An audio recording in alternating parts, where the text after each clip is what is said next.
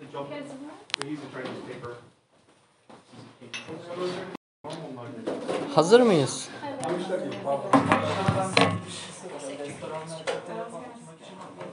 Evet, Dışarıda yemen lazım. Hı? evet. Olivia kaynağı mı? Hafta sonu saat 8'den sonra sokağa çıkma yasağı var. Hafta içi normal bir saat gibi oturulabiliyor mu? Hı hı, Tamam. Sıfır. O zaman hoş geldiniz. Nasılsınız? Teşekkürler. Razı olsun. Ben de iyiyim, teşekkürler. Bugün 22. mezmura bakacağız. Benim en sevdiğim mezmur bu arada. Çünkü hayatımı değiştiren ikinci bölüm. Birincisi Yaşaya 53. Ee, 22. mezmura baktığımızda Luku gelişini görüyoruz.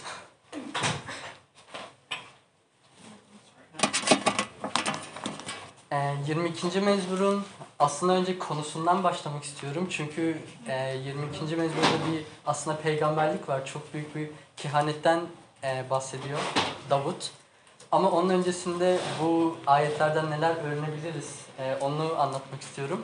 Aslında 22. mezmura baktığımızda e, bir acılar var. Yani Davut'un çektiği acılar ve bunun sonrasında bir sonuç var.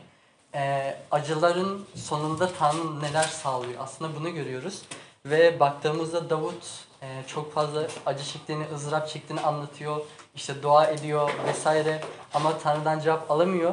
Ama sonunda bir şeyler değişiyor. Bu yüzden ikiye böleceğiz. Ama ondan önce e, bir nasıl diyeyim? Ben bu bölüm okuduğumda aklıma Eyüp geldi. Eyüp de çok fazla acı çekiyordu. Ve hani şey çünkü her şeyini kaybetmişti. Ama Tanrı ona nasıl bir sonuç sağladı? Bu gözümün önünde canlandı. Bir de aklıma şey geldi. Bu ay buraya çıkan tüm Türkler aynı şeyden bir anons yaptı. İşte Ufuk abi dedi ki çocuğum olacak. İşte Tolga abi dedi ki çocuğum olacak. Benim de olmayacak. Ama Bence çok kötü olacak. benim de çocuğum olacak. olmayacak. Ama orada hani şey aslında bu espriyle beraber oradaki bir olayı anlatmak istiyorum. Mart'ta ya da Şubat'taydı sanırım. Tolga abi ve siz aynı şeyi... Bir ay hani- var. Efendim? Bir ay var. Bir ay fark var. Aynen yok daha önceki şey Aha. çocukların işte şey olayı. Mesela o zaman mesela sana soruyorum Ufuk abi o zaman ne düşündün? O hani ilk bebek düştüğü dönemde. Aslında o zaman çok kötüydü. Hatta hastanede bunu öğrendiğimizde yani şey kendimi tutamadım ve doktor bizi başka bir ultrasona gönderdi. Hatta o zaman şey bebeğe dokundum ve dua ettim. Tekrar canlanacağını düşündüm. Yani eğer çok inanarak dua edersem Tanrı onu geri getirebilirdi. Çok ama olmadı. Yani neden olmadı bilmiyorum. Olabilirdi ama yani Tanrı'ya inanıyorum. Ama sonra yine de şükrettim. Çünkü hala eşim sağlıklıydı. Ve bebeği kaybettik ve tekrar bizi bereketleyeceğini biliyorduk. Ve onun için dua ettik. Peki o dönem Tanrı'nın hiç sizi terk yani ya da seni terk ettiğini düşündün mü? Aslında birkaç saniye için o gün yani öğrendiğimiz zaman ya böyle düşündüm ama sonra şey kendime toparladım. Ve yok yani eğer bu bebek düştüyse bir sebep vardı. Yani belki sakat olacaktı ya da engelli olacaktı. Belki Tanrı, Tanrı'nın planına uygun değildi. O zaman tamam. Tanrım yani ne istiyorsan bizim için lütfen bize yardım et. Zor bir dönemdi ama sadece birkaç saniye. Ama sonrasında mutlu bir haber aldık. Bir süre sonra. Aslında mezmurlar işte bu 22. mezmur da böyle bir nasıl diyeyim olay örgüsü var. O yüzden ikiye böleceğiz. Bir kişi e, birden 22'nin 22'ye kadar okuyabilir mi? Ondan sonrası da 22'den e, bölümün sonuna kadar okusun. Tamam, ilk başına okuyabilirim. Aynen 22. ayete kadar. Başkası da 22'den sonrasını okusun. Tanrım, Tanrım, beni neden terk ettin? Niçin bana yardım etmekten, haykırışıma kulak vermekten uzak duruyorsun? Ey Tanrım, gündüz sesleniyorum, yanıt vermiyorsun. Gece sesleniyorum, yine rahat yok bana. Oysa sen kutsalsın. İsrail'in övgüleri üzerine taht, Kur'an sensin. Sana güvendiler atalarımız. Sana dayandılar, onları kurtardın. Sana yakarıp kurtuldular. Sana güvendiler, aldanmadılar. Ama ben insan değil, toprak kurduyum. İnsanlar beni küçümsüyor. Halk hor görüyor. Beni gören herkes alay ediyor. Sırıtıp baş sallayarak diyor ki, Sırtın Rabbe dayadı, kurtarsın bakalım seni. Madem onu seviyorsun, yardım etsin. Oysa ben ana rahminden çıkaran, beni ana rahminden çıkaran, ana kucağındayken sana güvenmeyi öğreten sensin. Doğuşumdan beri sana teslim edildim. Ana rahminden beri Tanrım sensin. Benden uzak durma. Çünkü, çünkü sıkıntı yanı başımda. Yardım edecek kimse yok. Boğalar kuşatıyor beni. Azgın bo başan boğaları sarıyor çevremi. Kükreyerek avını parçalayan aslanlar gibi ağızlarını açıyorlar bana. Su gibi dökülüyorum. Bütün kemiklerim oynaklarından çıkıyor. Yüreğim bal mumu gibi içimde yanıyor. Gücüm çömlek parçası gibi kurudu. Dilim damağıma yapışıyor. Beni ölüm toprağına yatırdın. Köpekler kuşatıyor beni. Kötüler sürüsü çevremi sarıyor. Ellerimi ayaklarımı deliyorlar. Bütün kemiklerimi sayar oldum. Gözlerini dikmiş bana bakıyorlar. Giysilerimi aralarında paylaşıyor, elbisem için kura çekiyorlar. Ama sen ya Rab, uzak durma. Ey gücüm benim, yardımıma koş. Canımı kılıçtan, biricik hayatımı köpeğin pençesinden kurtar.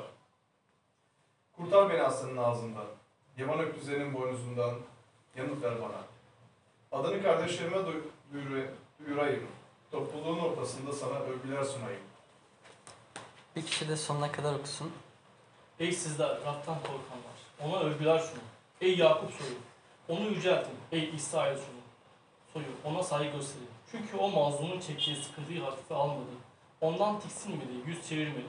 Kendisini yardıma çağıra, çağırdığında ona kulak verdi. Övgü, övgü, konum, övgü konum sen olacaksın büyük toplulukta. Senden korkanların önünde yeri- yerine getireceğim anahtarımı. Yoksullar, yoksullar yiyip doyacak. Rabbe yönelen, yönelenler ona övgü sunacak. Sonsuza ömrünüz tükenmesin. Yeryüzünün dört bucağını anımsayıp Rabbe dönecek. Ulusların bütün soyları onun önünde yere kapanacak. Çünkü egemenlik Rabbindir. Ulusları o yönetir. Yeryüzündeki bütün zenginler doyacak ve onun önünde yere kapanacak. Toprağa gidenler. Ölümlerine engel olamayacaklar. Eğilecekler onun önünde. Gelecek kuşaklar ona kulluk edecek. Rab yeni kuşaklara anlatılacak.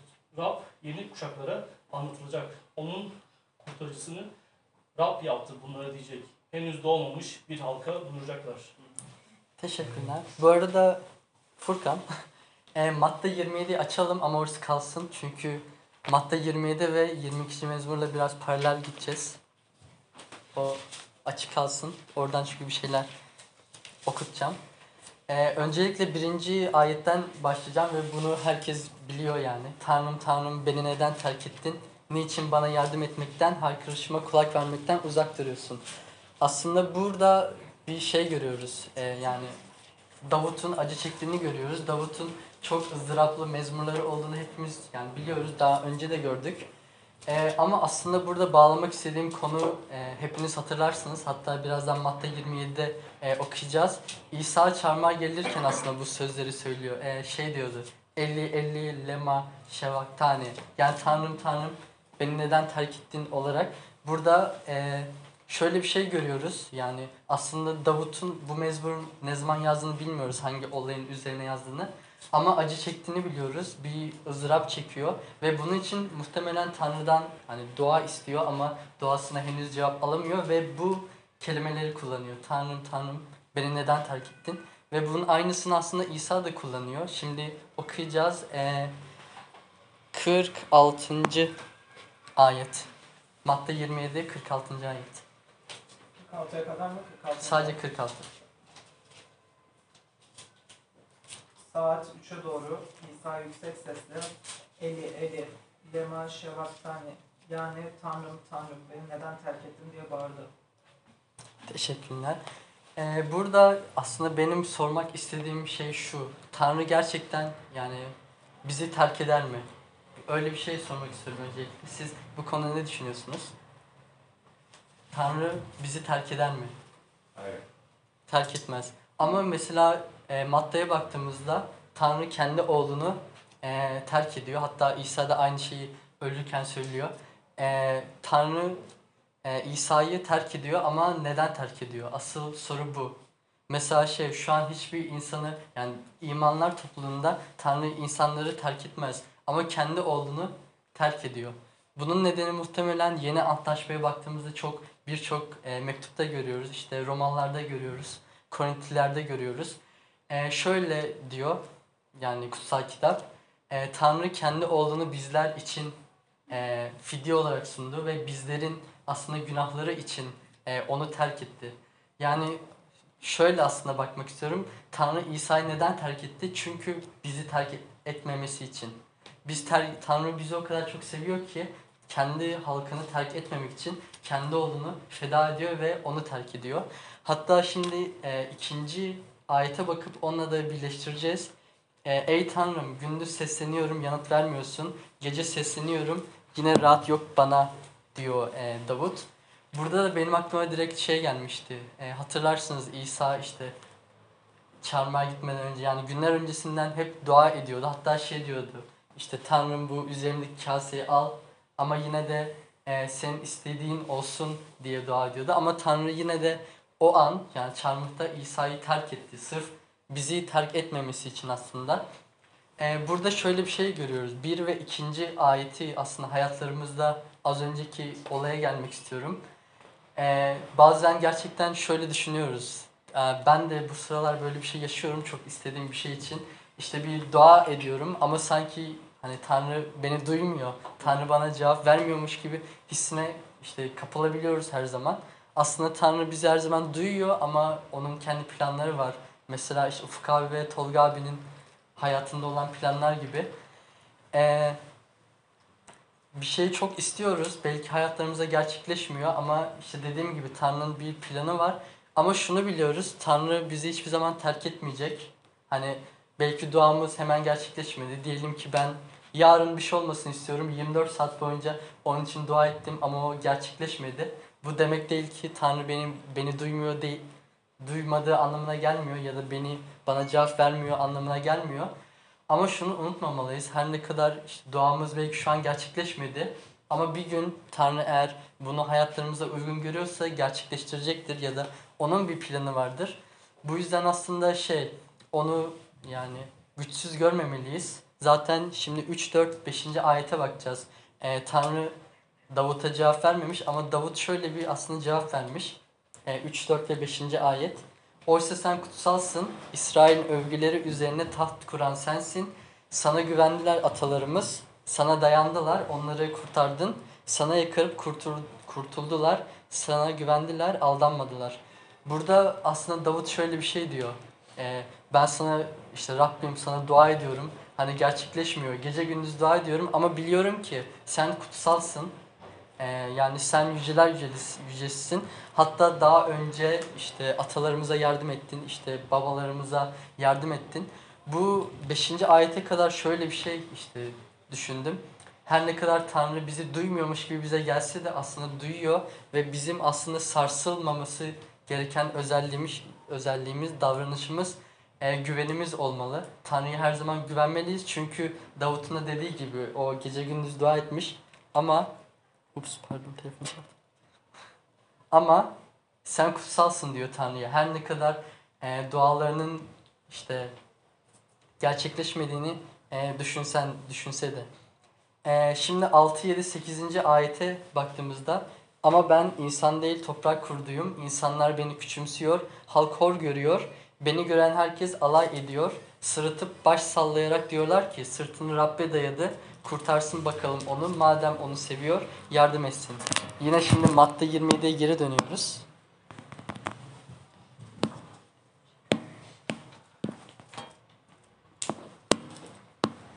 Ee, 36 olması lazım. Şu an bulamadım. Bir saniye. 39. Bir 39. ayet okuyabilir miyiz? Furkan. Oradan geçenler başlarını sallayıp İsa'ya sövüyor. Hani sen tapınağı yıkıp üç günde kendin üç günde yeniden kuracaktın. Haydi kurtar kendini. Tanrı'nın oğluysan çarmıhtan in diyorlardı. Ee, yani biz şunu biliyoruz, bu mezmur muhtemelen İsa'dan bin yıl önce yazıldı ya da 1600 hani şey o yani İsa'dan yüzlerce yıl önce yazıldı. Ama birazdan da göreceğiz aslında burada bir gerçekten bir kehanetten bahsediyor. Ve ben şey düşünüyorum, buradaki yazılar yani Davut bunları yazarken kullandığı kelimelerin de şans eseri olmadığını düşünüyorum. Muhtemelen çoğu peygamber kutsal ruh tarafından yönlendirilerek işte yazdı geçmişte bu kehanetleri. Ve burada da aynısını görüyoruz. Mesela e, İsa ölüme giderken bu cümleyle başladı. Tanrım Tanrım beni neden terk ettin diyerek. Ve mezmurlarda yani Zebur'da o, o bölümü açtığımızda bir genel olarak tasvir çıkıyor. Hani şey Davut'un çizdiği bir tasvir ve o tasvir tamamen Matta 27'deki olaylara çok uyuyor. Mesela işte şey az önce 39. E, ayet okuduk Matta 27'den. Orada insanlar İsa ile işte dalga geçiyordu. Hadi kendini kurtarsın. Hani Tanrı'ydı, Tanrı'nın oğluydu. Mesela burada da baktığımızda herkes şey Davut'a şöyle diyor. E, sırtını Rabbe dayadı. Kurtarsın bakalım onu. Hani onu seviyorsa hadi yardım etsin. Tanrı nerede gibi bir şey oldu. E, 9, 10, 11. Oysa beni ana rahminden çıkaran, ana kucağındayken sana güvenmeyi öğreten sensin. Doğuşumdan beri sana teslim edildim. Ana rahminden beri Tanrım sensin. Benden uzak durma çünkü sıkıntı yanı başımda. Yardım edecek kimse yok. Ee, burada aklıma şu geldi benim. Yani biz hepimiz yani herkesin bütün imanların bildiği bir şey var. Hani Yuhanna birinci bölüm. Ee, başlangıçta söz vardı. Söz Tanrı ile birlikteydi ve söz Tanrı'ydı. Ama İsa yani İsa ismine baktığımızda şu an dışarı çıksak yani birkaç kişiye ismini sorsak muhtemelen benim adım İsa diyecek. Birçok insanla hani görürüz. Çünkü aslında İsa yani dünyasal bir isim. Yani herkesin alabileceği. Ee, İsa'nın beden alışı burada benim yani dikkatimi çekti. Çünkü aslında söz olarak o her zaman Tanrı ile beraberdi. İşte söz Tanrı'ydı hatta. Ama İsa olarak beden aldı ve aslında biraz Tanrı'dan uzak bir şeydeydi. İnsan formunda olan İsa aslında Tanrı'dan biraz uzak ama gerçek hani benliğinde e, Tanrı olan İsa e, Tanrı ile beraber. O yüzden burada işte şey e, benden uzak durma diyor. Çünkü yine şeye bağladığımız zaman İsa'nın bu beden alışına alışına bağladığımız zaman görüyoruz ki aslında Tanrı ve İsa biraz birbirinden uzak gibi. O formdayken İsa beden halinde insan formundayken. Şimdi devam ediyoruz ve muhtemelen bu bölümün en güzel yerine geliyoruz. Ee, 12'den 18'e kadar biri okuyabilir mi? Boğalar kuşatıyor, Kükreyerek avını parçalayan aslanlar gibi. Ağızlarını açıyorlar bana. Su gibi dökülüyorum. Bütün kemiklerim oynaklarından çıkıyor. Yüreğim bal mumu gibi içimde eriyor. Gücüm çömlek parçası gibi kurudu. Dilim damağıma yapışıyor. Beni ölüm toprağına yatırdın. Köpekler kuşatıyor beni. Kötüler sürüsü çevremi sarıyor. Ellerimi, ayaklarımı deliyorlar. Kaça kadardı? Ee, 18. Bütün kemiklerimi sarar, sarar oldum. Bana bakıyorlar. Giysilerimi aralarında paylaşıyor, elbisem için kura çekiyorlar. 18. Teşekkür. Burada aslında şöyle bir şey görüyoruz. Özellikle 15, 10, e, 16, 17, 18. Şimdi tekrar madde 27'ye döneceğiz. E, madde 27, 35'ten 38'e kadar.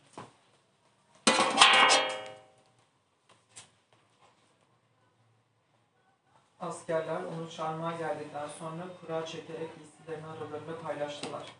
Sonra oturup yanında nöbet tuttular. Başının üzerine diye yazan bir suç yaftası astılar. İsa ile birlikte biri sağında öbürü solunda olmak üzere iki haydut da çarmıha gerildi. Teşekkürler. Burada Davut kendi acısından bahsederken işte bir resim çiziyor aslında ve diyor ki e, zaten o dönem muhtemelen İsrail'de bir kaos ortamı var. O yüzden hani etrafımda işte boğalar böyle işte köpekler etrafımı kuşatmış. Ama acısından şöyle bahsediyor. Diyor ki ellerimi ve ayaklarımı deliyorlar. İşte ellerini ve ayaklarını deliyorlar. Bunu aslında tasvir ettiğimiz zaman işte İsa'nın çarmıha gelişi çünkü ellerinden denilen bir Davut görüyoruz ve ayaklarından denilen bir e, yine Davut görüyoruz. Bu tasviri yani Davut'un yaptığı resmi yani söylediklerini resme dökünce aslında bir çarmıh motifi çıkıyor. Çünkü biz şunu biliyoruz eski antlaşmanın çoğuna baktığımız zaman Mesih gelecek, Mesih gerçekten acı çekecek. Hani çünkü mesela Yeşaya 53'te görüyoruz ve burada da aslında bunun resmedilişini görüyoruz. Ellerimden ve ayaklarımdan e, delineceğim diyor. Ama şöyle bir şey var yani tarih, tarihte birçok kişi yani çarmıha gerildi. Ama hani bu aslında mezmurun en önemli benim en sevdiğim ayeti 18. ayet. 18'de çünkü şöyle diyor. Giysilerimi aralarında paylaşıyorlar. Elbisem için kura çekiyorlar. Az önce Matta 27'ye baktık. Orada askerler ne yaptılar? İsa'yı çarmıha geldikten sonra işte bir tane kıyafeti vardı ve onu aralarında paylaşmak için kumar tarzı bir şey yani bir oyun oynadılar. Kendi aralarında paylaşmak için. Ve 12'den 18'e kadar baktığımızda aslında Davut kendi acısını anlatıyor. Ve bunu resmeder gibi yani böyle hissediyorum. Ellerimin işte ayaklarımın delindiğini hissediyorum.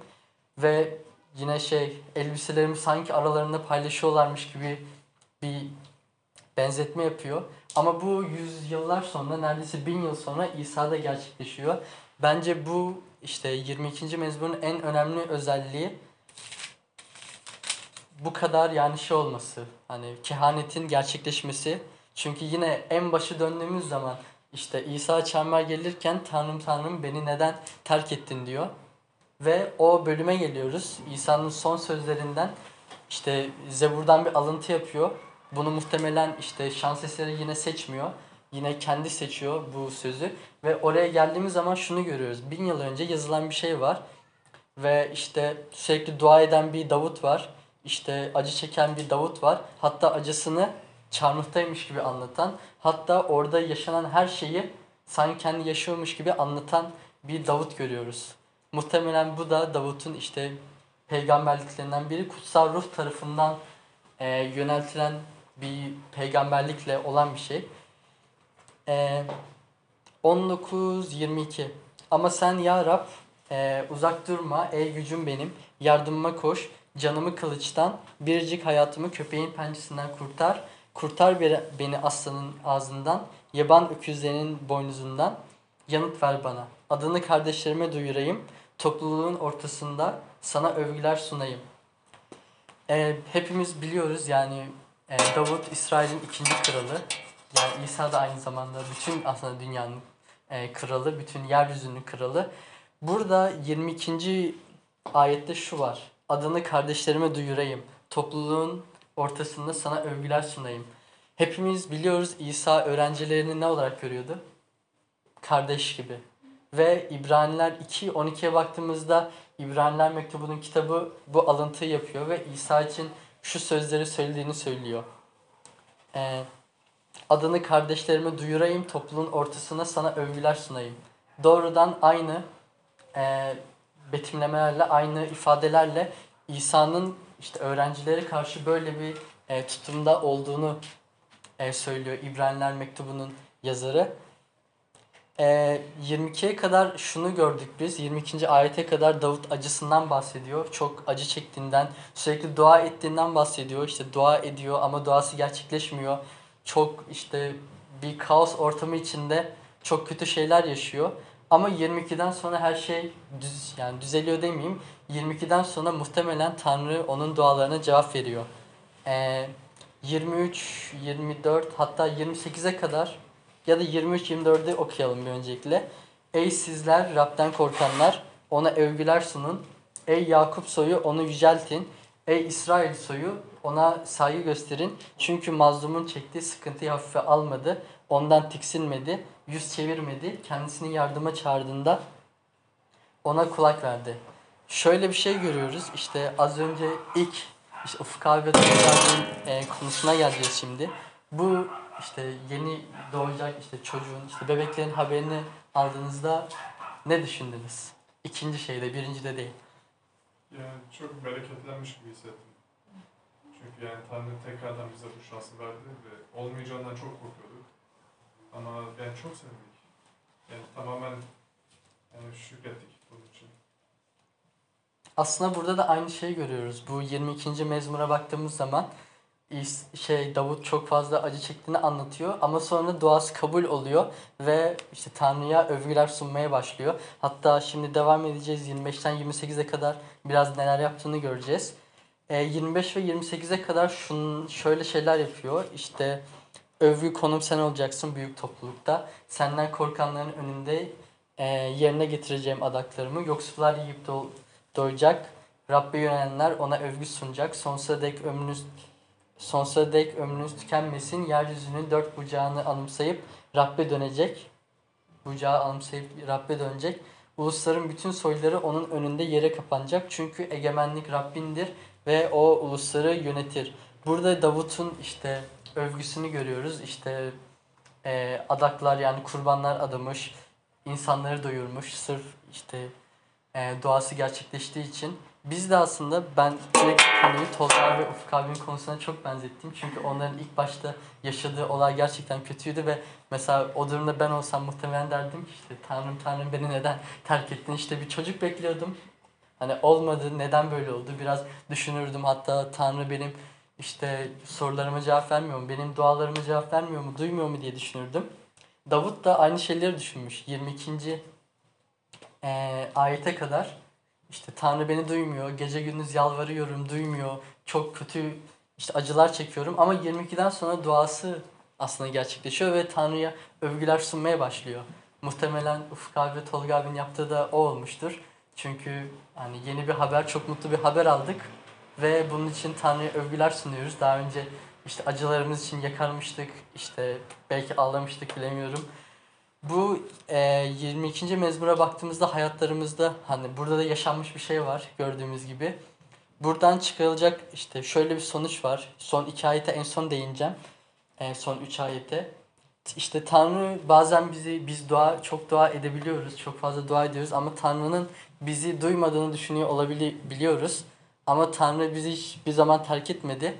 Tanrı bir kişiyi terk etti. O da İsa'yı terk etti. Çünkü bizler için terk etti. Hani biz terk edilmeyelim diye. Tanrı bizi o kadar çok sevdi ki kendi oğlunu terk etti sırf bizim günahlarımız için. Tabi üç gün sonra ölümden diriltti. Onu işte bir sonuca bağladı. Mesela ilk başta ben şey demiştim. Eyüp'ü görüyorum bu bölümleri okuduğumda. Eyüp de sürekli yakarıyordu. Sürekli işte benim Tanrı'yla Rab'le davam var diyordu. İşte Rabbin huzuruna çıkıp ona şunları şunları söylemek istiyorum. Şöyle bunları yapmak istiyorum. Beni duymuyor. Her şeyimi elimden aldı diyordu. Ama Tanrı sonuç olarak ona bir sonuç sağladı. Ve işte bu 22. mezburda göreceğimiz olay bu. Biz ne kadar acı çeksek de sonuç nasıl mutlu sonuçlarımız oluyor. Ya da daha da hani detaylandıracak olursak eee, Tanrı bize nasıl sonuçlar sağlıyor. Görüyoruz, yaşadık. Muhtemelen dünya üzerinde birçok yaşam vardır. İşte her istediğimiz her zaman olmuyor. Ama Tanrı'nın bir planı her zaman var. İşte sürekli ağlayıp, sürekli yakarıp, sürekli dua ettiğimiz zaman Tanrı bizi duymuyor değil aslında duyuyor. Çünkü o hani az önce de dedik Davut sen benim ne kadar duamı duymasan da ben biliyorum ki sen kutsalsın ve her şeye gücün yeter diyor Davut. Biz de böyle olmalıyız. Bazen bir şey çok isteyebiliriz işte ve bu isteklerimiz karşılıksız gibi gözükse de aslında bir karşılığı var. Tanrı bizi işte duyuyor, bizi biliyor.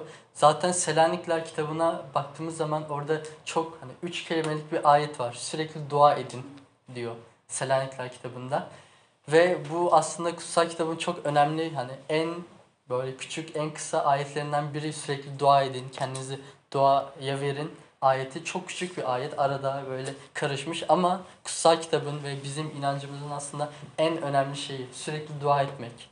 Hani hiçbir zaman Rab'den vazgeçmemeliyiz. Bazen istediğimiz şeyler olmuyor ve düşünüyoruz ki acaba işte Tanrı beni artık sevmiyor mu? Tanrı artık beni istemiyor mu? Tanrı beni terk mi etti?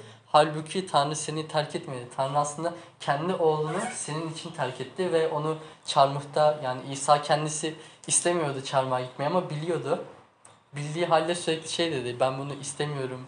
İşte Tanrım bu üstündeki kaseyi kaldır ama yine de senin istediğin olsun diyerek cevap verdi Tanrı'ya ve Tanrı onu terk etti. Tanrı onu işte ölüme kendi eliyle götürdü. Üç gün sonra diril- diriltti. Bunun sebebi aslında biz işte sürekli dua edelim ve ondan vazgeçmeyelim diye. Çünkü o bizden hiçbir zaman vazgeçmedi ve hiçbir zaman vazgeçmeyecek. Hepimizi burada topladı. Hepimizi bir topluluk olarak onun ulusu yaptı. Son 3 ayete baktığımızda burada aslında müjde ile ilgili bir şeyden bir şey değinmek istiyorum. Yeryüzündeki bütün zenginler doyacak ve onun önünde yere kapanacak. Toprağa gidenler, ölümlerine engel olamayanlar eğilecekler onun önünde. Gelecek kuşaklar ona kulluk edecek. Rab yeni kuşaklara anlatılacak. Onun kurtarışını Rab yaptı bunları diyerek henüz doğmamış bir halkı duyuracaklar. Öncelikle bir referans ayet almak istiyorum. E, Filipiller 2.19 olması lazım. Aa, Filipiller 2 9'dan 11'e kadar. Kim okuyabilir?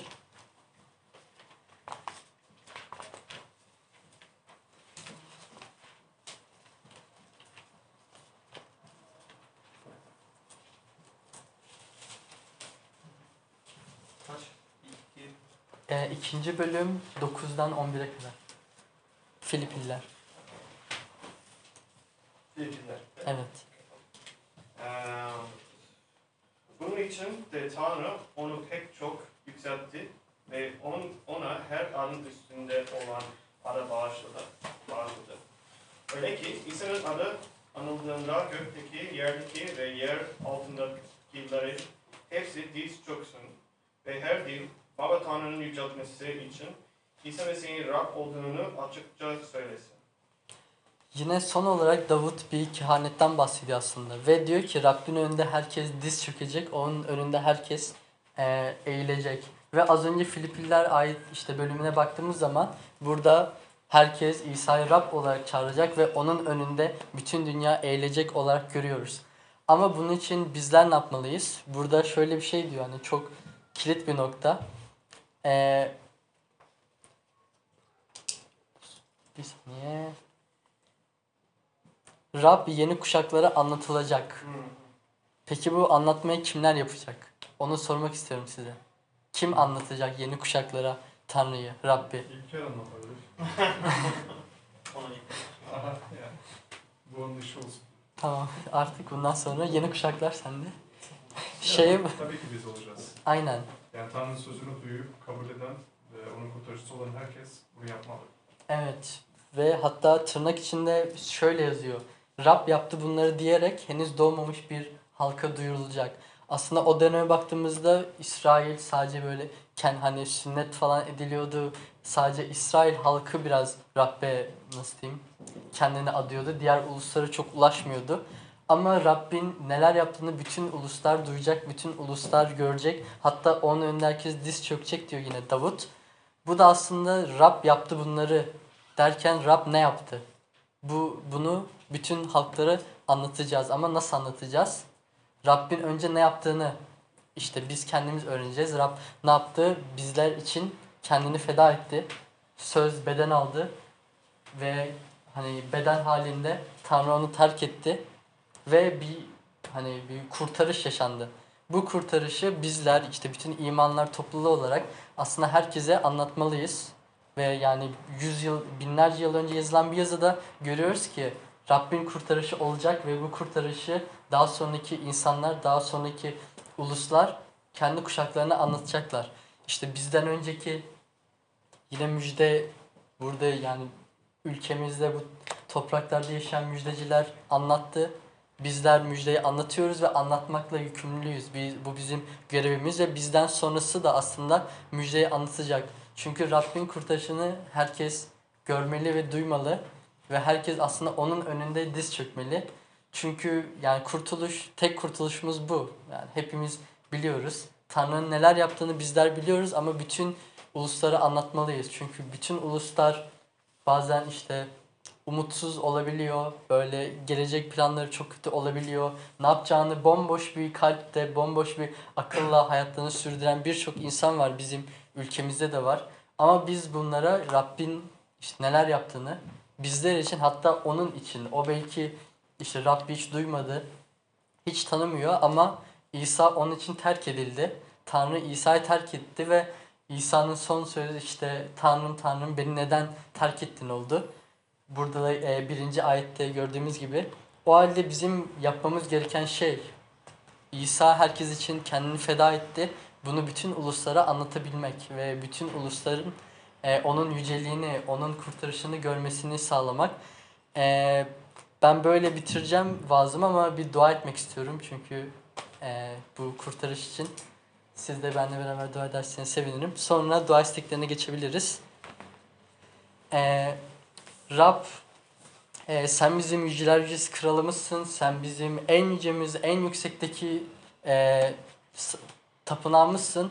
Rab seni çok seviyoruz. Senin kurtarışını e, senin sözlerinden duyduk. Senin e, nasıl insanları kurtardığını, e, nasıl kendini feda ettiğini e, duyduk ve öğrendik. Sürekli öğreniyoruz. Senin sözlerinden sürekli bunları duyuyoruz. Rab biz gözlerimizle göremedik ama ruhumuzda, kalbimizde biliyoruz seni e, bizi nasıl sevdiğini, bize nasıl değer verdiğini ve bizim için nasıl kendi oğlunu fidye olarak sunduğunu, bizim için nasıl kendi oğlunu feda ettiğini biliyoruz. Rab biz senin öğrencileriniz, biz senin ulusunuz, biz senin halkınız ve çocuklarınız. E, biz senin müjdeni ülkemizde ve bütün dünyada yaymak için e, Mesih'in zafer ordusunda, zafer topluluğunda yürüyen insanlarız. Rab ülkemizi ve bütün dünyayı senin müjdenin e, yayılması için, senin müjdeni duyulması için bereketle ve bizlere yol ol. Bizim yolumuzu çizen sensin, bizim yolumuzu e, belirleyen sensin. Rab bizim yollarımızı senin yollarına uygun bir şekilde belirle. Çünkü biz senin müjdeni yaymak, senin müjdeni insanlara duyurmak istiyoruz. Rab senin e, kurtarışın, senin insanları nasıl kurtardığın bütün uluslarca duyulsun diye dua ediyoruz. Senin e, nasıl kendini feda ettiğin herkes tarafından duyulsun diye dua ediyoruz. Rab bizleri bu yolda bereketle, bu yolda yollarımızı aç. Biz insanların akıllarına dokunabiliriz ama sen herkesin kalbine dokunabilirsin ve herkesi kendine çevirebilirsin ve bu yüzden dua ediyoruz. Rab senin ulusun, senin topluluğun olarak önüne geldik ve bizleri bereketlemeni bu konuda. Senin müjdenin özellikle ülkemize özellikle ülkemizde yayılması için sana dua ediyoruz. Rab bu ulusu ve bütün dünyayı bereketle bizlere e, yol ol, bizlere umut ol. Çünkü umudumuz sensin, kurtuluşumuz sensin, her şeyimiz sensin ve seni çok seviyoruz. Senin sevgini de çok iyi anlıyoruz. Rab e, her şey için çok çok te- teşekkür ediyoruz. Ve senin yüce adınla, senin e, diri adınla, yaşayan adınla, ölümden dirilmiş adınla dua ediyorum. İsa Mesih'in yüce adıyla ve yaşayan adıyla amin. Şimdi dua isteği olan var mı? Furkan bizim için dua edecek çünkü.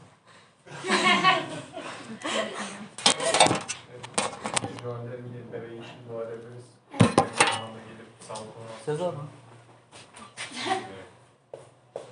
Aa gerçi Emin yazıyor değil mi? Evet. Aynen.